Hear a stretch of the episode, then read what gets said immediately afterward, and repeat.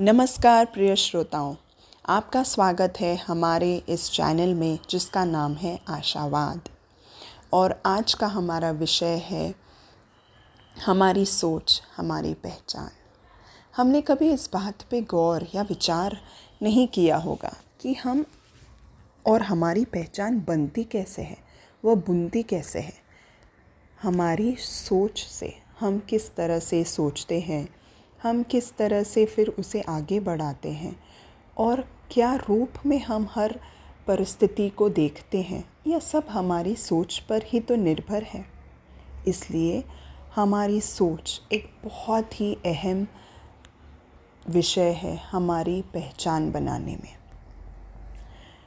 हमने कभी कहीं पढ़ा होगा या कभी कहीं किसी से सुना होगा कि एक दिन में एक इंसान को करीब साठ हज़ार से भी ज़्यादा सोच विचार आते हैं। छोटी छोटी सोच भी बहुत सारी हो जाती है हमें। अगर हमें कुछ कपड़ों का सिलेक्शन करना है तो हम सोचते हैं, हम ये पहने या हम वो पहने? हमें कहीं कहीं बाहर जाना होता है तो हम सोचते हैं, अब हम किसके साथ जाएँगे? हम क्या करेंगे? हमें कभी हमारे ज़िंदगी के बहुत अहम या बड़े फ़ैसले लेने होते हैं तो हम सोच में आ जाते हैं। मतलब इस तरह से छोटे बड़े मिलाकर कितने सारी सोच एक दिन में हमें आती है। और हम फिर उसका क्या करते हैं, वही हमारी पहचान बन जाती है। कभी हमने इस बात पे गौर किया है कि हम अपने आप को या किसी और के सामने हम खुद को कैसे दर्शाना चाहते हैं? किस तरह से प्रस्तुत करना चाहते हैं? ये सब कैसे बनता है? ये सब हमारी सोच से होता है। क्या हम अपने आप को एक निराशा और दुखी या चुपचाप या उदास वैसा दिखाना चाहते हैं? या जो हमेशा जोशीले हैं, ऊर्जा से भरे हुए हैं, आशावादी है, उस तरह से दिखाना चाहते हैं? क्या हम हमेशा कोई भी परिस्थिति में जहाँ तकलीफ़ आती है, वहाँ मुरझा जाते हैं, वैसा अपने आप को देखना चाहते हैं या एकदम डट के सबका सामना करना, तकलीफ़ों का सामना कर, करके ऊपर उठ जाना, वैसा दिखाना चाहते हैं। मुझे पूरा पूरा यकीन है कि हम हमेशा एक ऐसे ही इंसान बनना चाहते हैं, जो हर परिस्थिति से, हर तकलीफ़ों से बहुत ही खुशी से उसका सामना करके आगे बढ़ते हुए अपने आप को देखना चाहते हैं। तो क्या हम ऐसे ही करते हैं? क्या हम ऐसे ही दिखते हैं? क्या हम हर स्थिति में ऐसे अपने आप को जो देखना चाहते हैं, क्या हम वो ही करते हैं? ज़रा गौर करके देखना। ये सब हमारी सोच पे निर्भर है। हम जिस तरह से सोचते हैं, हम वही करते हैं। बच्चे जो होते हैं, छोटे बच्चे, हम बचपन से उन्हें सिखाते हैं कि कैसे बड़े होना है, क्या सीखना है। कुछ उनमें हम कलाएँ देते हैं, कुछ हम उन्हें नई तरीके सिखाते हैं और फिर वो किस तरीके से बन जाते हैं, वही ज्ञान और वही संस्कार जो हम उन्हें देते हैं। बड़े होके वो वैसे ही बन जाते हैं।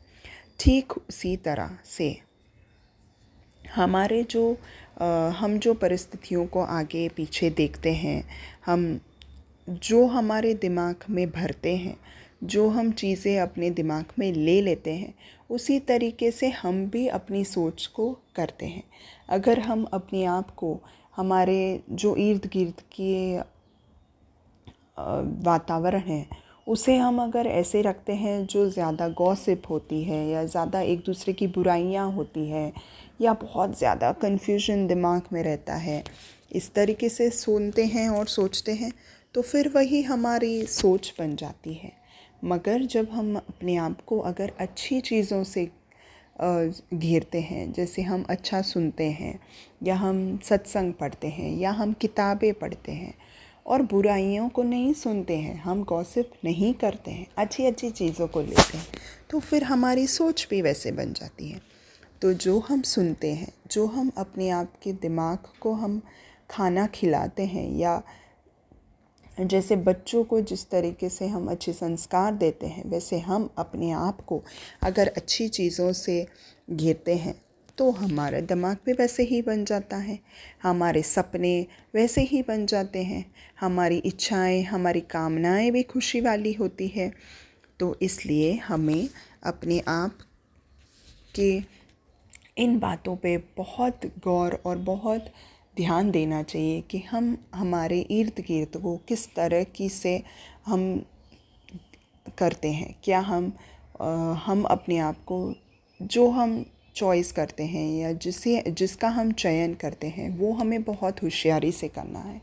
हमें उन बातों का और उन वस्तुओं का और उन चीज़ों का, उन सर्कल फ्रेंड सर्कल जो बोलते हैं, उन सब चीज़ों का हमें ऐसे चयन करना है जिससे हमें ऊर्जा मिले, खुशी मिले, प्रेरणा मिले और उन्हें छोड़ देना है, उन्हें भूल जाना है जिसे हमें खुशी नहीं मिलती है जिसे हमें एक होता है ना कि इसके साथ रहने से बड़ा अच्छा लगता है और इन, और एक कहीं जाने से हमें बिल्कुल अच्छा नहीं लगता। है तो वैसी सब चीज़ों को हमें छोड़ देना चाहिए।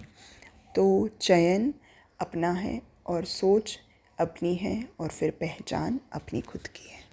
आगे इस विषय में और बात करें। धन्यवाद।